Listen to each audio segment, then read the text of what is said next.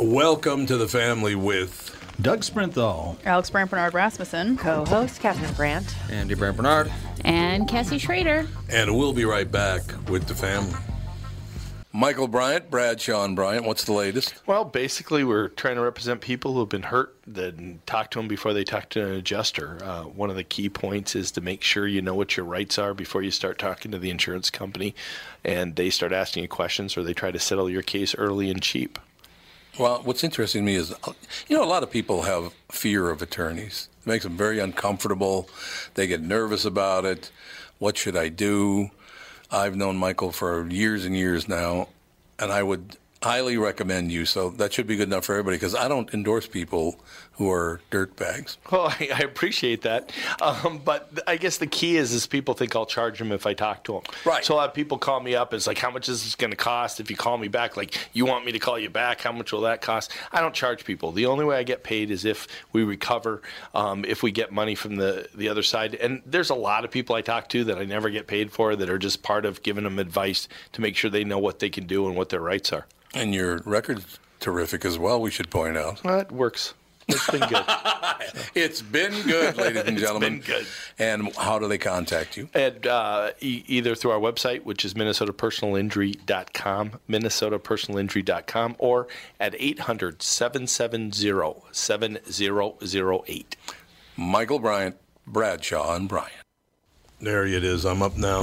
Ladies and gentlemen, Doug Sprinthal, Walser Automotive Group, Walser.com. Well, what are we going to talk about now? I'm completely unprepared. Now, we'll talk about uh, the new Walser Care. This is really a cool thing. It replaced warranty for life. Uh, it's a 10 year, 150,000 mile powertrain warranty. Unlike warranty for life, it also has roadside assistance. So if you lock your keys in your car, you get a flat tire, run out of gas, 24 7, somebody will come out and help you. This is That's at nice. no charge on uh, the Minnesota vehicles. So check out walser.com for more details about Walser Care. That's the whole shooting match? Well, I could go on and on. Do you want to do 45 minutes on rust proofing? No, you already did that this morning. Okay, sorry. Walser Automotive Group, Walser.com.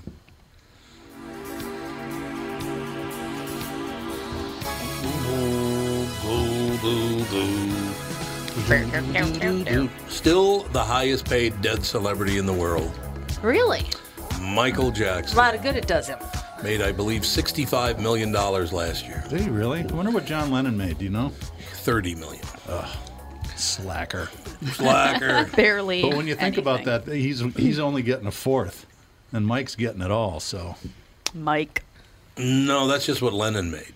right. Yeah, so Lennon gets all of his money because he has his private, you know, the when Oh, the band yeah, broke get it. up and Yeah. all that stuff. So you know, we got this whole thing covered. Don't worry about a thing. But um, yes, Michael Jackson is the highest paid dead celebrity for several uh, years in a row now. And you know who's number three for several years in a row now? And I mean decades. Elvis or Jimi Hendrix? Nope, Elvis is number two. Okay. And number three is Charles Schulz. Oh, Peanuts. really? Yep. Oh, Do, do, do, at least he deserves it. Tonight, the Great Pumpkin Baby. They'll, he'll be making even right. more money tonight. Although we don't have So that's television anymore, so I'm not exactly sure how we're going to watch it. Have to come over to our house.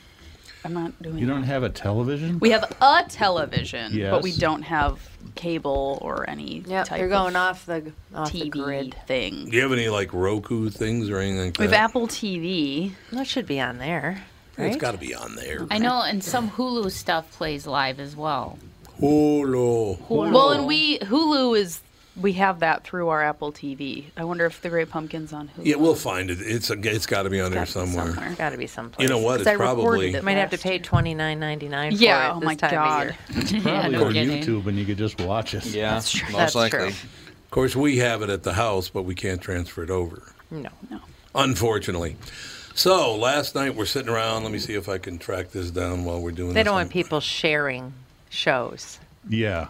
Yeah. Wonder why. I thought I Yeah. thought they limited it to two other people. You could share with two other people, but that was it.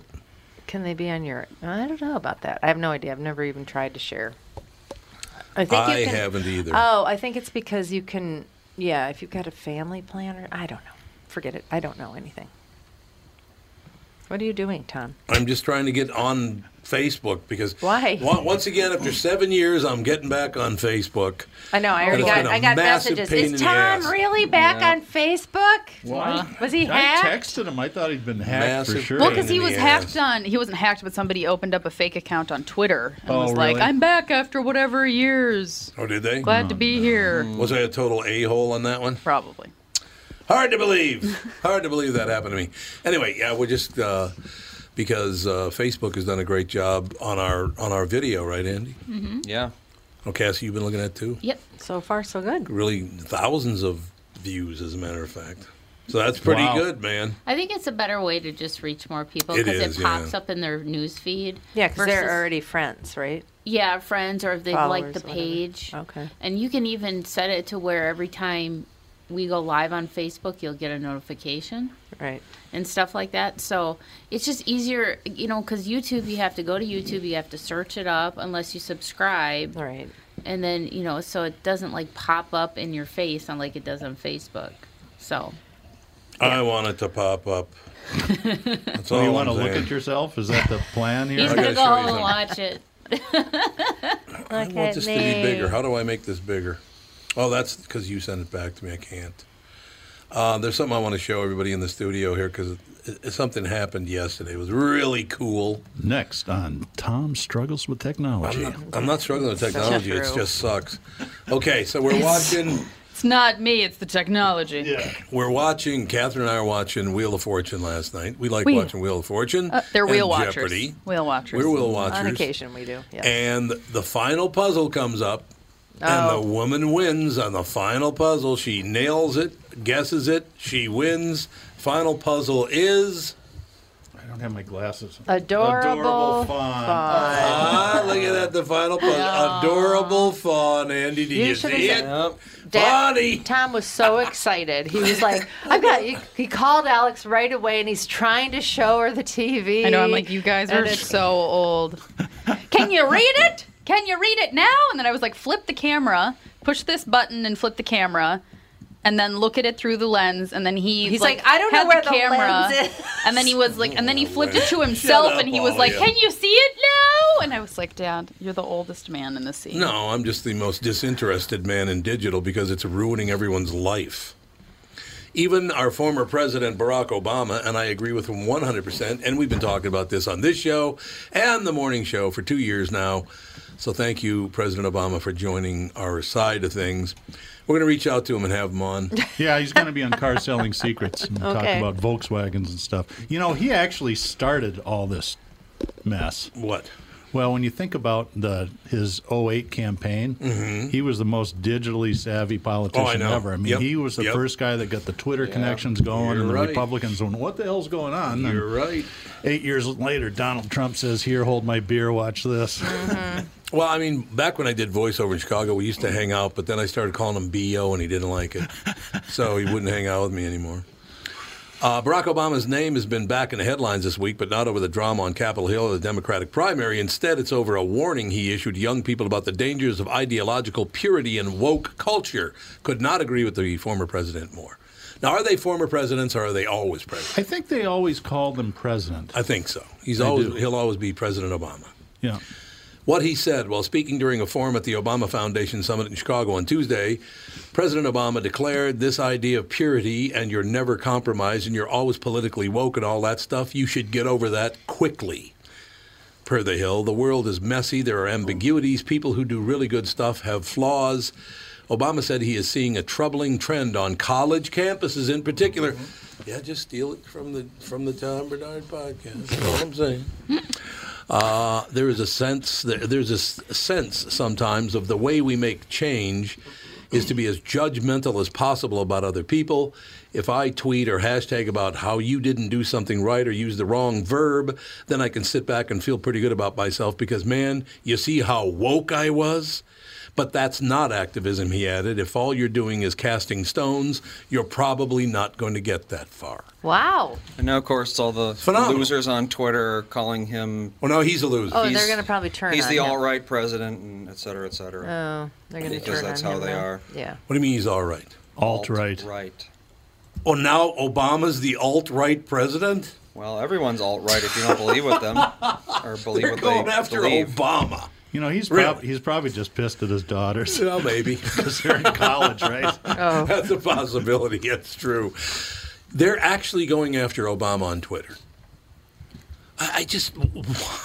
What more could he do for you people? And by you people, all you far lefties, he he did everything for you, and now you're going to turn on him. well, It's nothing. never Unbelievable. enough. No, it's Nothing, never enough. You're nothing right. puts the brakes on you know a freight train of crazy than common sense. Right. And they don't like that because the freight train Yeah. of crazy is what they're they're just having so much fun with it right now.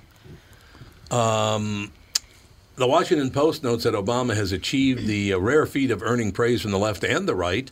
I, that's not rare. I, I, I'm sorry, Jesus. I wish they could you could you stop trying to divide the nation, Washington Post and CNN and Fox and all the rest of you. Calm down.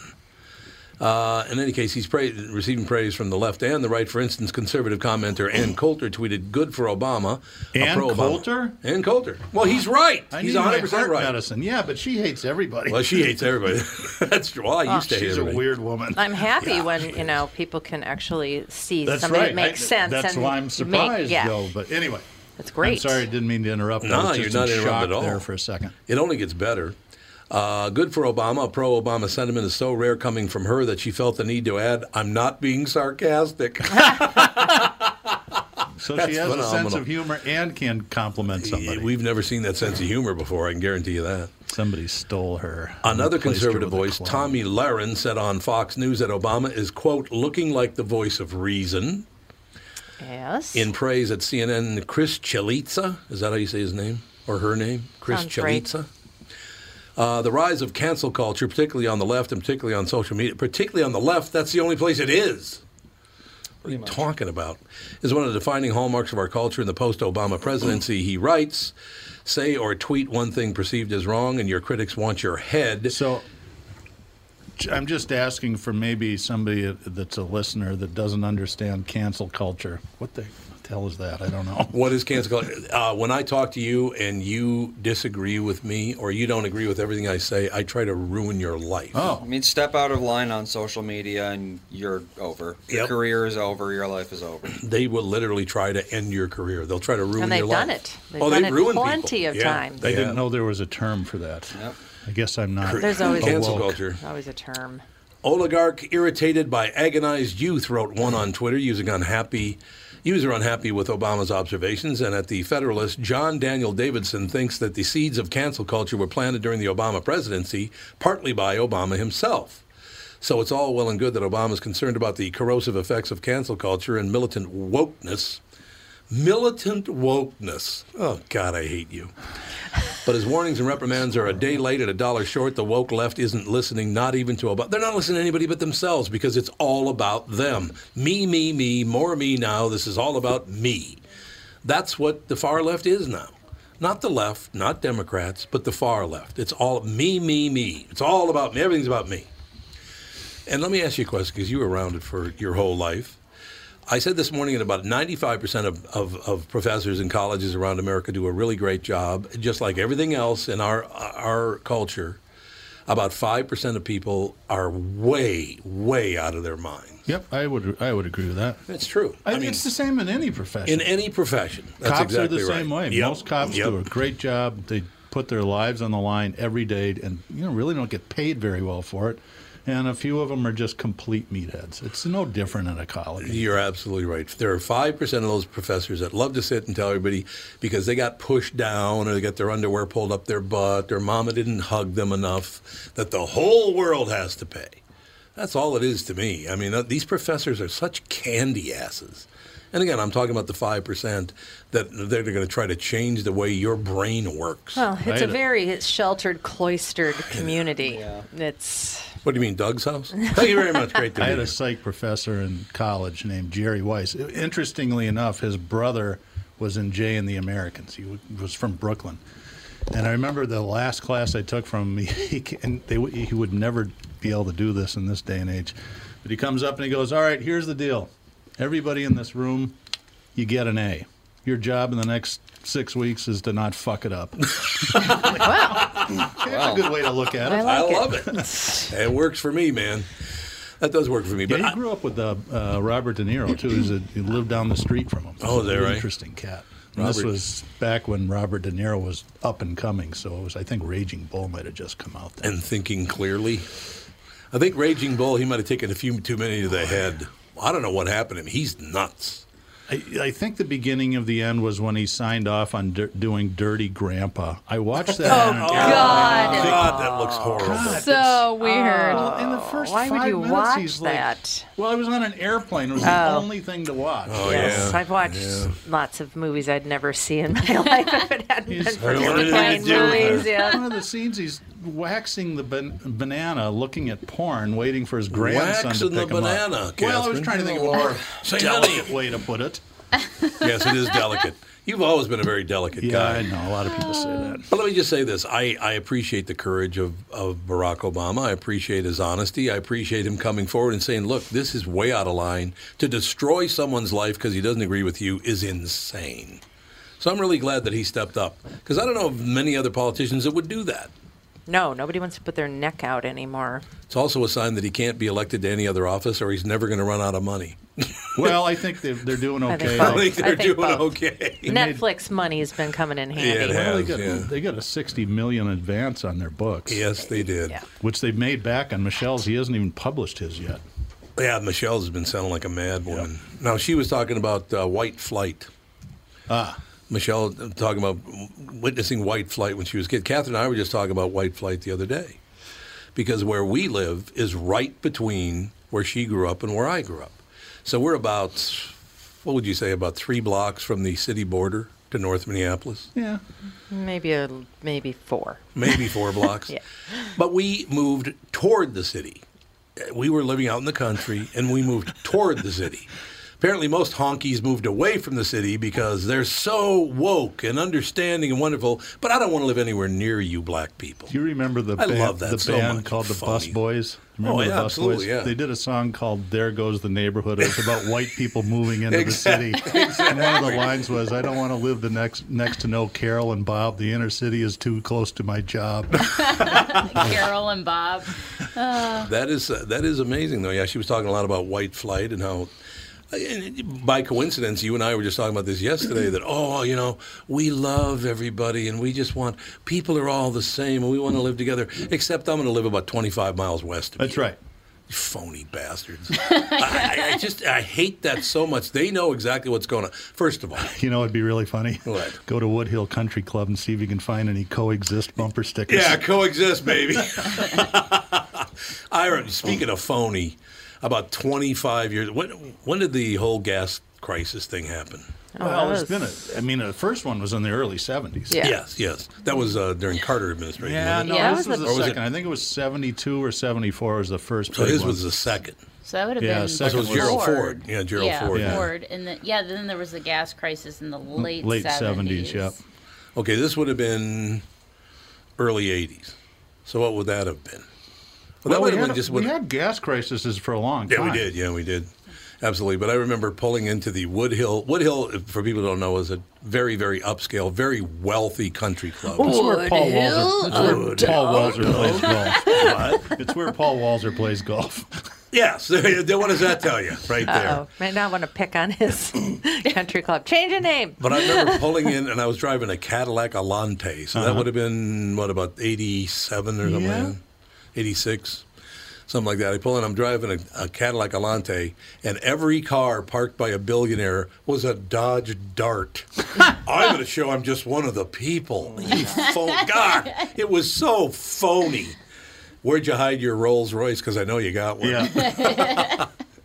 That whole white people, rich white people deciding what is important and what isn't makes me laugh. I don't know. No wonder you hate politicians. Because they're all wi- rich white people. I'm pretty sure the good. rich people in every country decide what happens. Well, you're right. But in any case, congratulations to uh, President Obama. I really appreciate your position because you make complete 100 cent, uh, percent sense, and I really appreciate you stepping up and taking a shot. Oh, it's that. God, we got to take a break. My God, I didn't know it was that late. We'll be right back. Waxing poetic. Tom Bernard here, and with me is the CEO of North American Banking Company, Michael Bilski. Tell me, Michael, I was reading on your website that one of your bankers has worked with a customer for more than 30 years. It's a long time for any business relationship. Is that common? Not only 30 years, but two generations. Our great client, Northland Fastening Systems. 30 years is definitely not common for a lot of bankers, but Brad has developed a relationship with that trusted customer that has allowed them to show steady growth every year they've been together. Building the relationship of trust is what we do best. It allows us to make quick deals that benefit them and all of our business customers. The cool thing is that it gives us a chance to be more than your banker, hopefully a partner, and maybe even a friend. I never liked you, by the way. Why not bank with my banker, North American Banking Company, a better banking experience? Member FDIC, an equal housing lender. Thanks, friend. And you are? Real nice. Chuck Knoblauch. Chuck Knoblauch. If you're one of those folks out there still putting up with contact lenses or dealing with glasses, think just for a moment what would it be like to wake up to a clear morning and experience your day with all the freedom LASIK brings? Well, I'm living proof. That dream can come true. Tom Bernard here for Whiting Clinic LASIK and Cataract. With the new year right around the corner, it's time to set your sights on 2020 vision. Get $500 off LASIK through the end of the year at Whiting Clinic. If you're like me, not a big fan of glasses and contacts, then it's time for you to find out if you're a candidate for LASIK. Call 855-554-2020 or visit whitingclinic.com for your free LASIK consultation. The great people at Whiting Clinic will take fantastic care of you, just like they did for me. Imagine 2020, buy 2020, and let 2020 be your best year yet with $500 off LASIK at Whiting Clinic. Offer expires December 31st, 2019. Both eyes only cannot be combined. Results may vary.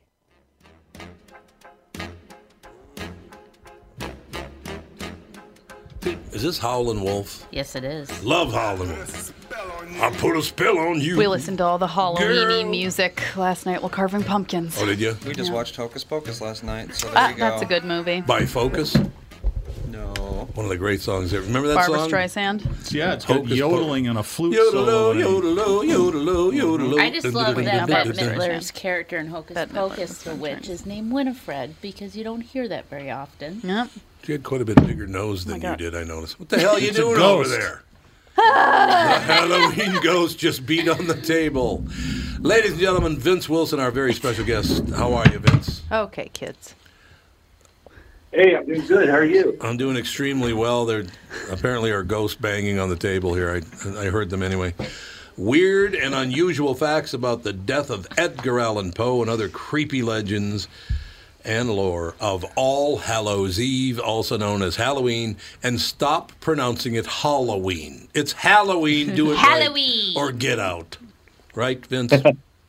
Well, that's yeah, I agree. Well, my Baltimore accent uh, forces me to say Halloween after anyway. So, uh, but the but yeah, the well, I, I guess there's a sort of argument for Halloween because it is All Hallows Eve, the Eve of All Saints Day. hallowed. Hallowed ground. It's Yeah. not hallowed ground. It's hallowed ground. Let's get it right. Let's get rid of this All guy. He doesn't know what he's talking about. yeah, exactly. You Vince, I got to tell All you right, one thing. I saw your name guess up. I'm, I guess I'm signing off then. Have a good Halloween. You're fine. Don't worry about it. Don't worry about it. Um, All right. I saw your name and I went, "That's a great name for like a, a neighborhood thug." I think it'd be great. But hey, man, you pissed me off. I'm going to tell Vince Wilson. Sounds like a tough guy name, doesn't? Don't you think? Vince is a tough guy I, name. well, I It is. don't know. I, I have a bad reputation for being a nice guy, so. Hmm. I- it Oh, work well, I'm sure that's true. I'm sure it's absolutely true. So, I've, I've asked many people this question, and nobody knows why. But why did the Beatles at the end of the song say Edgar Allan Duck? Why did they say that? I have no, I have never, I have no idea. why would they do that? But it, one, I can't remember which song it is. I don't think it's Strawberry Fields or it's one of those. But They John smoked, Lennon they goes, smoked a fair amount of pot. "Well, then. that's true. Yeah, some I, I, I was going to hallucinogen." say the same thing. I'm sure it had something to do with drugs. Edgar Allan Duck. Weird and unusual facts about the death of Edgar Allan Poe and other creepy legends and lore of All Hallows Eve. Vince, I'm turning it over to you because it's Halloween and I'm excited. I'm very excited to hear the story. I'm actually very excited too. And today, today I will actually be at the uh, Edgar Allan Poe House in Baltimore this afternoon. Really? that's stopping by. That's correct. And I'm at the haunted Lord Baltimore Hotel as I'm speaking to you from one of the hotel rooms here. Uh, what often represented as one of the top ten most haunted hotels in the United States, uh, if not in the top five list. Uh, so Do you hang out at the But, uh, street where they found Dylan Thomas in the gutter? Do you hang out there too? That was in, Uh, that was in. Baltimore, wasn't it? I think that was. Yep. And, Yeah, it uh, was, well, it, it, that could help us actually segue into one of the first myths about Edgar Allan Poe. Perfect. Is that yeah, Poe was not found in the gutter. No. All right. no, he wasn't. Yeah, so that, that's a very popular myth for some reason. It is. Yeah. So, so did he have a troubled life? Yes. Was he was he occasionally morose and dark? Of course, but he was also said to be the life of the party. People often invited him to uh, do recitals of his poetry and stories at uh, popular parties. Uh, politicians, well-to-do people, the wealthy would often invite him over to have dinner and do some poetry readings. Um, the uh, we're going to find out during the course of the afternoon uh, that the uh, a lot of the things you think you know about Edgar Allan Poe. Uh, I didn't mean that for rhyme either, but uh, a, lot of things, a lot of things you think you know are not true, and were actually uh, started by one of his his uh, literary enemies. In fact, his quintessential literary enemy. Um, so Poe was he was not um, found in the gutter. He was not found in the street. He, he was disheveled and delirious. He was found in front of Gunners Hall uh, in Baltimore City, in the area now known as Little Italy, at the corner of Exeter and Lombard Street, which is around the 900 block of of uh, Lombard Street in Little Italy now. So if you were to go there and stand at that intersection, you're within feet of, or, or very least yards away from where Edgar Allan Poe uh, was found in this disheveled, delirious state. He lasted, uh, he was taken to the hospital. He lasted about three days and died on October 7th, 1849, at only 40 years old. Oh. Oh man. Yeah, that's right. He was uh, born in 1809, January 19th. Um, when the stand asked, yeah, it was very sad. He was only 40 years old when he passed away, and it's and he died under mysterious circumstances. Because to this day, his medical records are missing. All right, they they just disappeared, and we have no idea what truthfully killed Edgar Poe. Although there are theories. Um, so Poe, as you know, well, it's, it just it's just hard not to rhyme that O sound. Um, Poe, as you know, can go. you know, that's right. He uh, Edgar Allan Poe. Um, he you know he was uh, he had uh, very long moments of depression. He did drink occasionally, but he was not an alcoholic. It's another myth Right. associated with Edgar Allan Poe. Um, so, um, and take a look at the time period in history. Okay, this is a time period in history in which you woke up in the morning, had beer for breakfast. That was not unusual. Um, I understand some people do do that, but it's considered unusual today. Yeah. Back then, you, you had beer for breakfast. You had, you know, you went on the lunch your lunch break, and you might have had more beer or brandy or scotch or something like that. And then for dinner, you had brandy or or wine for dinner. All right, so you drink all day long, basically. I mean, with intermittent, you know, uh, breaks, you know, maybe some tea and coffee in there somewhere. But for the most part, people were used to drinking back then. Um, and you were a drunk or an alcoholic if you, um, you know, fell down the street drunk, you, or you threw up all the time, or you couldn't get to work, and you're basically homeless. That's when he considered you an alcoholic. If you could not function at all, you were drunk at that period, at that point. Uh, so, but the but up until that point in which you go, when you went over that, what they considered that was the limit for drinking. Sounds like Once you went over that, then yeah, then you, yeah, that's right. He Then just you were- laughing. It's okay. Yeah, you're, then you were drunk. But back to, by today's standards, you were uh, Poe was certainly not alcoholic. In fact, the last two years of his life, he was a member of the temperance movement, the precursor to what later become prohibition. Yeah, I did not know that. at. I, I absolutely did not know that. He, um, why do you think it is that, that so many great, you know, writers like Dylan Thomas and Edgar Allan Poe, and there's a, actually a long list, came to Baltimore? Um, well, it was a, it was a major port and uh, Yeah, communication area. So the, yeah, so the port of Baltimore, uh, you had uh, sources coming all from around the country. There was a lot of uh, uh, political movements here. Um, there was a military presence here with Annapolis very close by. Um, it was a, a major trade area. So there's a lot of ideas. Uh, of course, there was Johns Hopkins. There was University of Maryland. There was, uh, you know, the, these, you know, there was a major. It was a major area for um, technology, science, and um, and stories, ba- and a lot of history. Of course, the War of 1812, very prominent here in Baltimore. Mhm. You know the, you know the. Uh, um, the Star Spangled Banner was written here, for example. You know, uh, by Francis Scott Key. The Battle of Fort McHenry took place here. There was at a, at a, certainly it was in, during the Civil War, which happened after Poe's death, of course. Um, the, it was the only time in history that cannons were actually aimed at an American city. Uh, so um, it's a, a little tidbit of uh, you know military history there for you. But the um, it was a uh, major port of trade and information, knowledge, and I think that's what attracted people here. Well, Yeah. and it had a it had an ambiance to it. It was the capital of the U.S. for a while. For a while, yeah.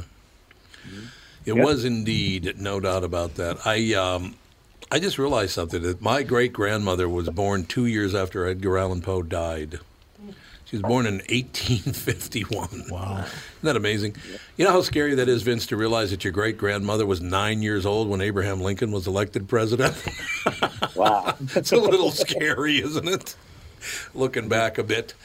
Um, yeah, I mean, Baltimore is a very interesting town. Obviously, there's just they just lost uh, Mr. Cummings, and um, there was a big battle there between our president and, and him. And talking about Baltimore, Baltimore has had its ups and downs. There's no doubt about that.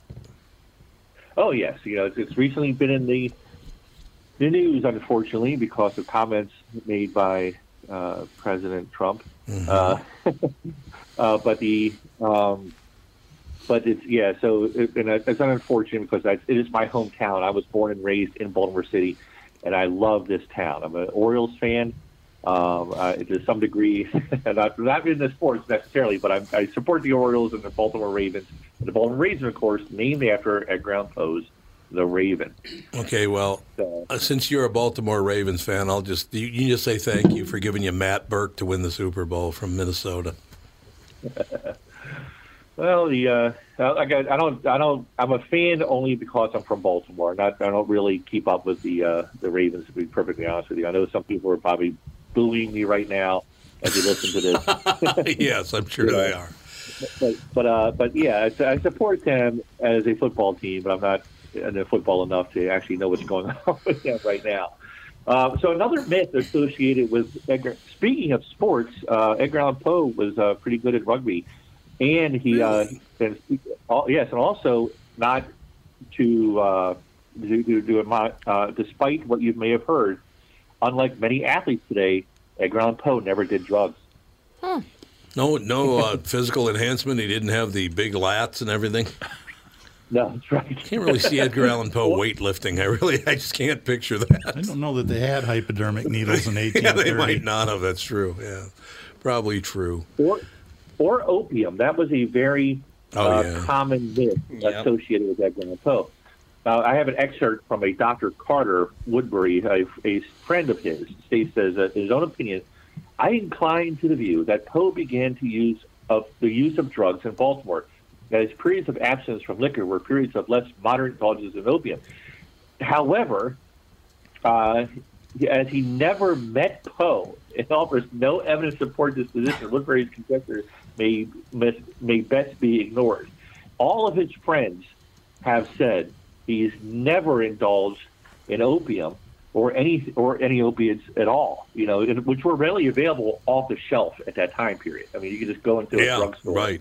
and literally buy opium. They knew All how to live. so yeah, and so so uh, Poe, every every friend Poe has ever had has said that Poe has never indulged in drugs. So this is one of those rumors that got spread by someone who didn't even know Edgar Allan Poe.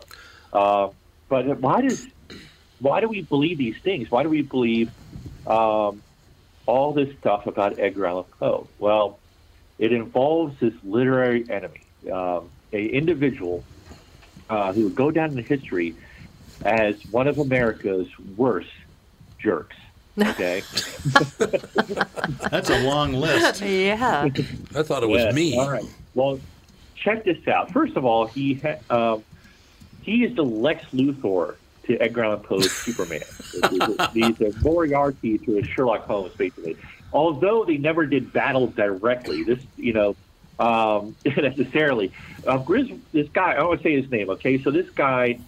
He has a villain name. In fact, I, I'd imagine if you were walked up to him and someone introduced you as this person, you would immediately say, "I don't trust this guy," just from his name. I like his it. name. Yep, his name is Rufus Griswold. Yeah, Rufus Griswold. I just called him Yep. RG.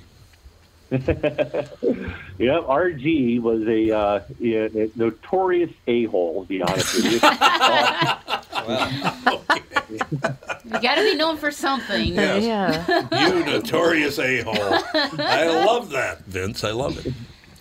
so he was he was known to accept bribes to for, for he, he was mostly known for he did poetry and stories himself, but he's obviously largely forgotten and is known as a villain throughout history. Um, but he was known for accepting bribes to have uh, your poems or you know stories in his collected works volumes he would print out every year. So he'd print out a, a collection of works from different authors and writers and poets, and he would uh, reprint them in his collected works. Um, so, and he would accept bribes. So if you had like something like roses are red, violets are blue, uh, you know, he would put that in his collected works if you gave him enough money. It's like you know, you slip him a five under the table, and your next thing you know, your poetry is in his book. All right. So Griswold did think that Edgar Allan Poe had written a um, review of one of his stories, but because the review was anonymous, there was really no proof of that. We still don't know this to this day if it was actually Edgar Poe. Might have been, might even have been probable that it was him, but we don't know for sure. But Griswold thought he knew for sure and just hated him from that point on. He would, um, you know, spread rumors about Poe and that sort of thing. And Poe was, for as far as we know, totally oblivious to this. This wasn't like a Westinghouse uh, Edison sort of thing. You know, this was right. yeah, um, yeah. He was oblivious to it. He did not understand that um, people were. This guy was mocking him, and he thought it was a joke, basically, and he took he treated it as such. But it gets worse. All right. Now, Uh, Vince, do you mind if I take a yeah. two minute break? Two minute break and come right back. Uh, do I have a choice to mind it or not? No, well, yes, you do. I mean, if you have to get going, I don't want to cut you off. No, I'm not. Go ahead. You're fine. Okay, we'll be back in two minutes more with Vince Wilson. We're talking Edgar Allan Poe with the family. What are the things you want to avoid when it comes time to sell your home? Hey, it's Tom with my realtor, Chris Lindahl. If you're like most people, it's things like open houses, staging, decluttering, repairs, maintenance, and all the people coming through your house. Hey, Tom, the Guaranteed Offer program from Chris Lindahl Real Estate was created for people like you so that you can avoid the things that you don't like doing when it comes time to sell your home. We have been presenting offers for homes in most price ranges. Homeowners are loving our Guaranteed Offer program, especially how much money they are making on their home sale without the inconveniences. So, this program is for all price ranges and conditions, including perfectly maintained homes. Most homes do qualify. To see if your home qualifies, go to chrislindahl.com and click Get Offer right now. Will you be the next homeowner to accept an offer from our Guaranteed Offer program? Find out now. If you qualify, you will get an offer in 48 hours or less, and the best part is you get to pick a closing date that is convenient for you and close in as little as three weeks. Go to chrislindahl.com right now to see if you qualify or call 763 401 SOLD. That is 763 401 SOLD.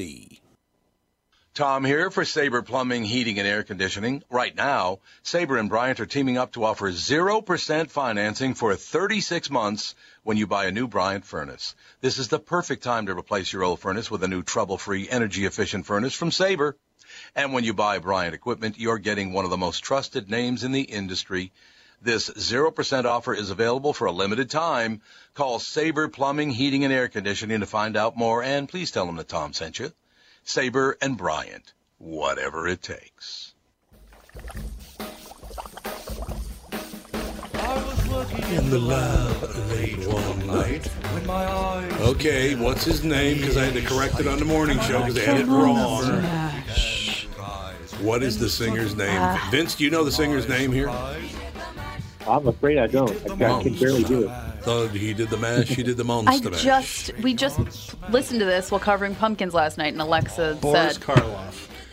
Boris was his. u- He used it as a middle name. Boris was his middle name. "Uh, what was it? Uh, I don't His know." initials would be with the Boris would be BBP. Brad Boris. No, Brad Peterson. Bobby Boris. Bobby Boris Pickett was his name. Boris. And the Crypt Kickers. The Crypt Kicker Crypt Five. Kicker. the Crypt Kicker Five. Don't forget the Crypt Kicker Five. Absolutely. Vince Wilson with us. We're talking about Edgar Allan Poe. A great subject to talk about on Halloween day and night. All right. So back to to Griswold, who's a total pain in the ass. Oh yeah. So I so so Poe dies on October 9th, 1849. And uh, I'm sorry, October 7th, 1849. On October 9th, 1849, an obituary appeared in the New York Tribune. Okay? And I'm going to read you an excerpt or two from this. All right. Okay, now he, he wrote this as under an assumed name. Uh, he didn't use his real name, but everyone knew who it was. It was later revealed certainly that it definitely 100% was Rufus Griswold. Here's how it begins. Check this out. Edgar Allan Poe is dead. He died in Baltimore the day before yesterday. This announcement will startle many, but few will be grieved by it. Ooh. That's cold. Well, Opinion pieces even in an obit. That's right. I have a question for you, Vince. Uh, so Rufus Griswold, he didn't make very much money, did he? Oh, he did. He did Oh, actually. did he? was, he was he was certainly wealthier than Poe was. Poe had suffered through poverty. Yeah, I Uh, remember we're gonna get to, yeah, we're gonna get to that in a minute because Oh, he was actually on his way to success uh, because he had gone on a uh, before his death he had gone on a um, fundraising tour to raise money for a magazine called The Stylus. Uh, but th- he would he raised a little over two thousand dollars, which would have been a quarter of a million today, something along those lines, like a huge amount of money.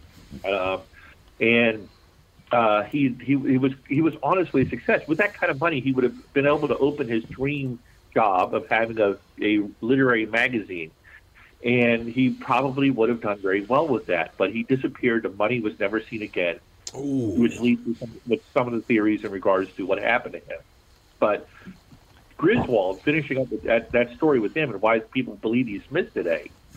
Um, you know, the, it, most of this comes from Griswold tricking Edgar Allan Poe's aunt, into, who, who inherited all of his collected works, tricked his aunt into signing over to Griswold. Oh. The rights to his books, his stories, oh. his poems, everything. And then, after he got the rights to it, he published collections of the works and put in front of every single book his own biography that he oh. wrote that slandered Poe in it, bringing up the rumors of opium addiction, womanizing, and alcoholism, and that he was a mm-hmm. terrible, rising cad, basically. Sounds like something my ex-wife would have done. Oh, which one? Hey, Irma, it's great to be here. This guy would have loved Twitter. yeah, he would have loved Twitter, absolutely. Oh yeah, he's he would have Facebook, Twitter. He would have been all over it. Oh. he would have had his own Facebook page for sure. so, but yeah, so Griswold was, like I said, the best way to describe him is a major a hole. There's just no Major other way- a-hole. I like it. Major a hole. That's right. That's his last name. Uh, that's his real last name. Uh, Gris, yeah, Griswold was awful. He just he was every every in every way the villain, and his name definitely deserves to be dragged through the mud for it. So You know, Vince- everyone makes mistakes. If it was, if it wasn't about the money, then it had to be about the the the name. I, was that what he was upset? So I know that he thinks that that Edgar Allan Poe, you know, slandered him or something. But what was he really meant? Because most often when you got somebody attack something like that, it's all about the money or the success someone has had. It's just jealousy. Isn't I, it? I think it, it, it's jealousy, envy. Poe had real talent. Yep. Griswold was mostly known for just publishing collections of books. You know, he he took other people's works, put them together into a collection, and published them as, as that. You know, uh, although he did write his own stuff, no one knows who he is today, and uh, I couldn't think. I, I've never even bothered to look up his stuff because that would give him some degree of respect. I think. Yes. Uh, but yeah, the uh, Poe was a natural talent. He is the father of the modern detective story, which he doesn't get enough credit. Everyone thinks it's Sir Arthur Conan Doyle, and Doyle definitely acknowledges Poe as the real father of modern detective stories. For stories like Murders at the Rue Morgue, for example, um, in which he created a the the, uh, the Paris detective in there. Um, yeah, so you know, Poe was definitely a literary giant. You know, the um, he was he, he actually invented the term short stories. Oh, he uh, it or did? not. Yes. Um, so yeah, so it was just yeah. So uh, I mean, it, the idea was around, just no one ever called it anything. um, but yeah, so Poe Poe was a literary giant even at the time, although he was always suffering in poverty because uh, another thing that a lot of people don't know, he's one of the first, if, if not the first, professional writer. he there was no, there was not, that was not a concept before.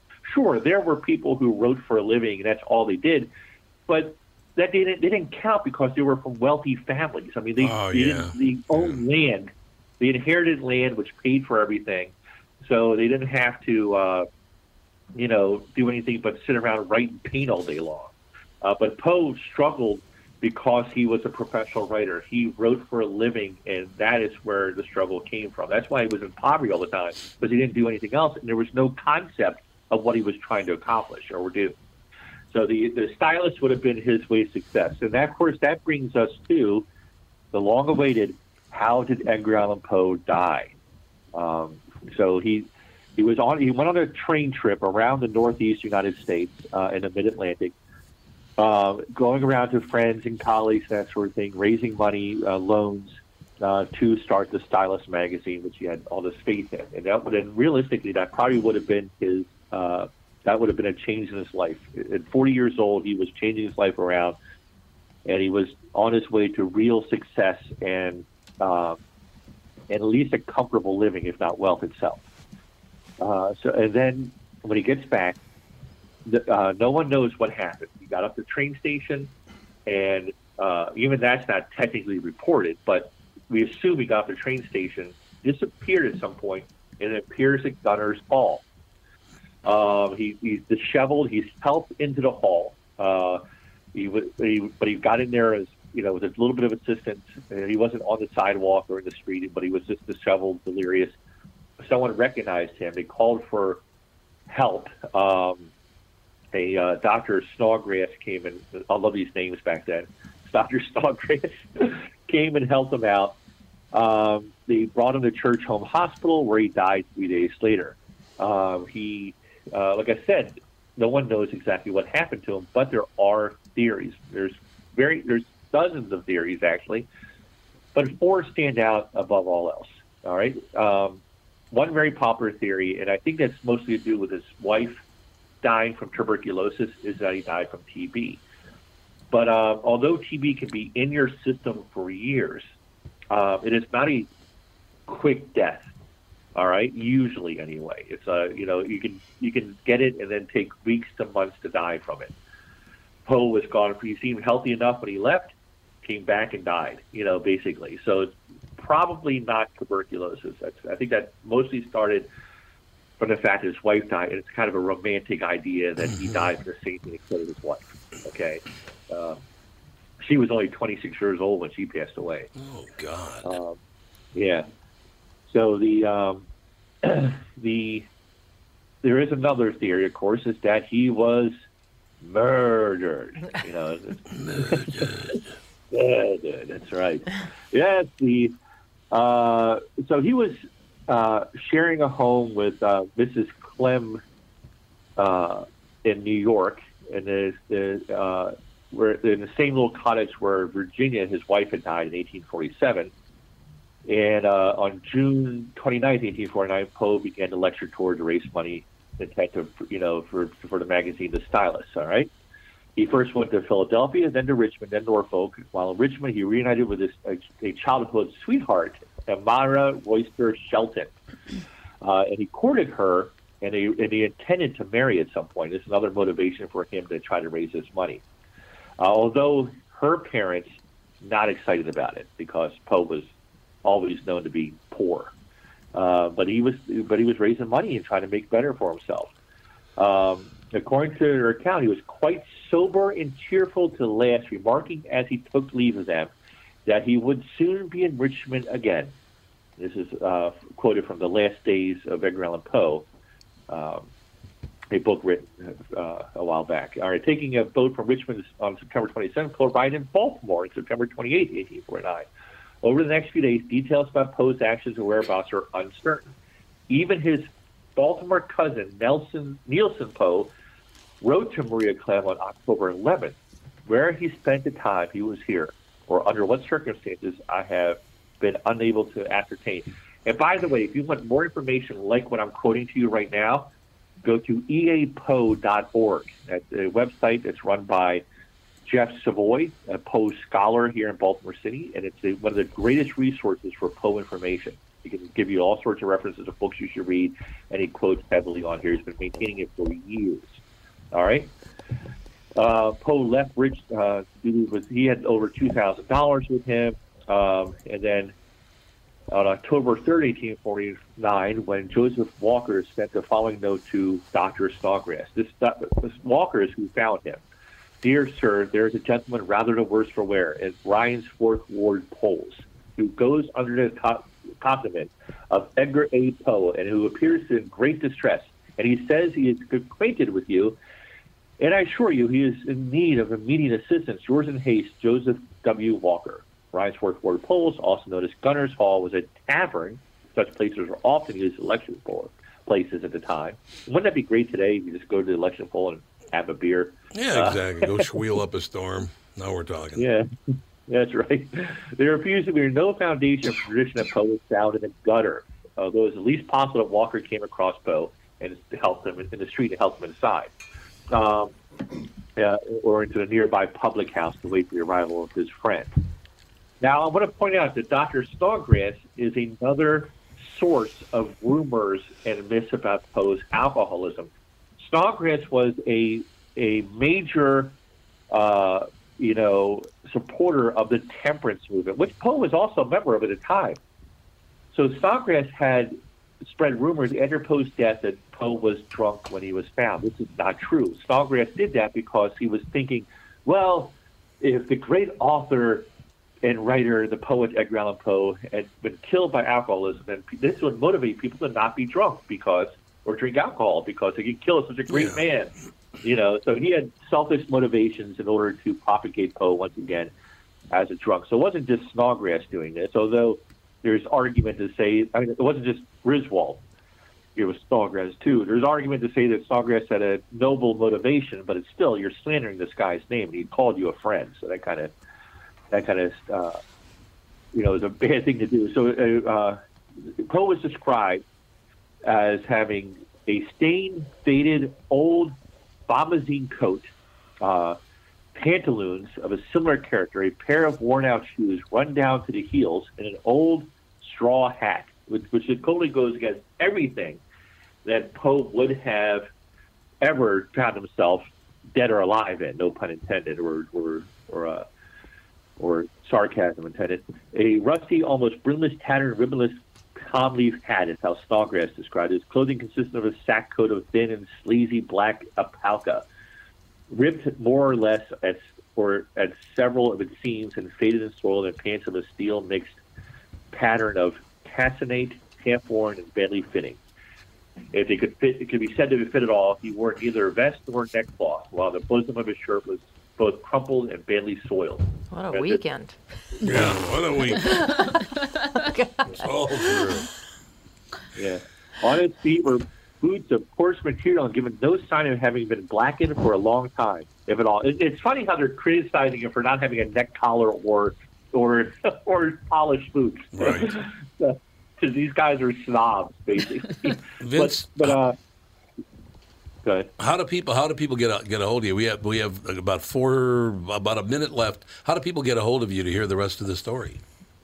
Oh, you can uh, go to posemagic.com, which is a website I run for, uh, for the things I do in Baltimore City. Or you can check me out at ghosttech.com for the paranormal stuff I do. I'll be updating that website very soon. Of course, just follow me on uh, Facebook, Twitter, Instagram, all those places. Vince Wilson, Vince Wilson Magic. I'm also uh, the I also run the page Baltimore, the Baltimore Society of Paranormal Research or BSPR on Facebook as well. So you can find me there, uh, all those places, or just send me an email at vince at ghosttech.com. Thank you, Vince. Great talking to you, sir. Likewise, likewise.